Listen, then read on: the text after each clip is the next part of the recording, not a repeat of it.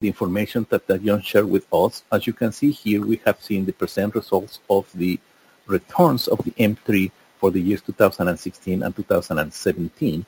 There is only one loss that what happened right out of that in the month of January 2016 with a loss of 8.7%.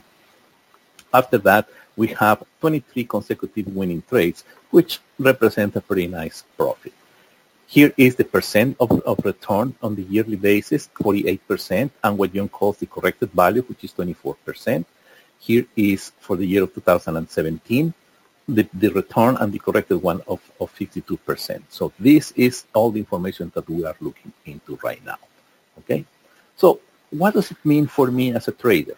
Okay. Well, what it means for me is that if I do have a portfolio with $50,000 and I have followed these particular trades that John has been reporting and get the same results that he is doing that, my portfolio, portfolio will have grown from $50,000 to an amount above $110,000. Not half bad for a two years work.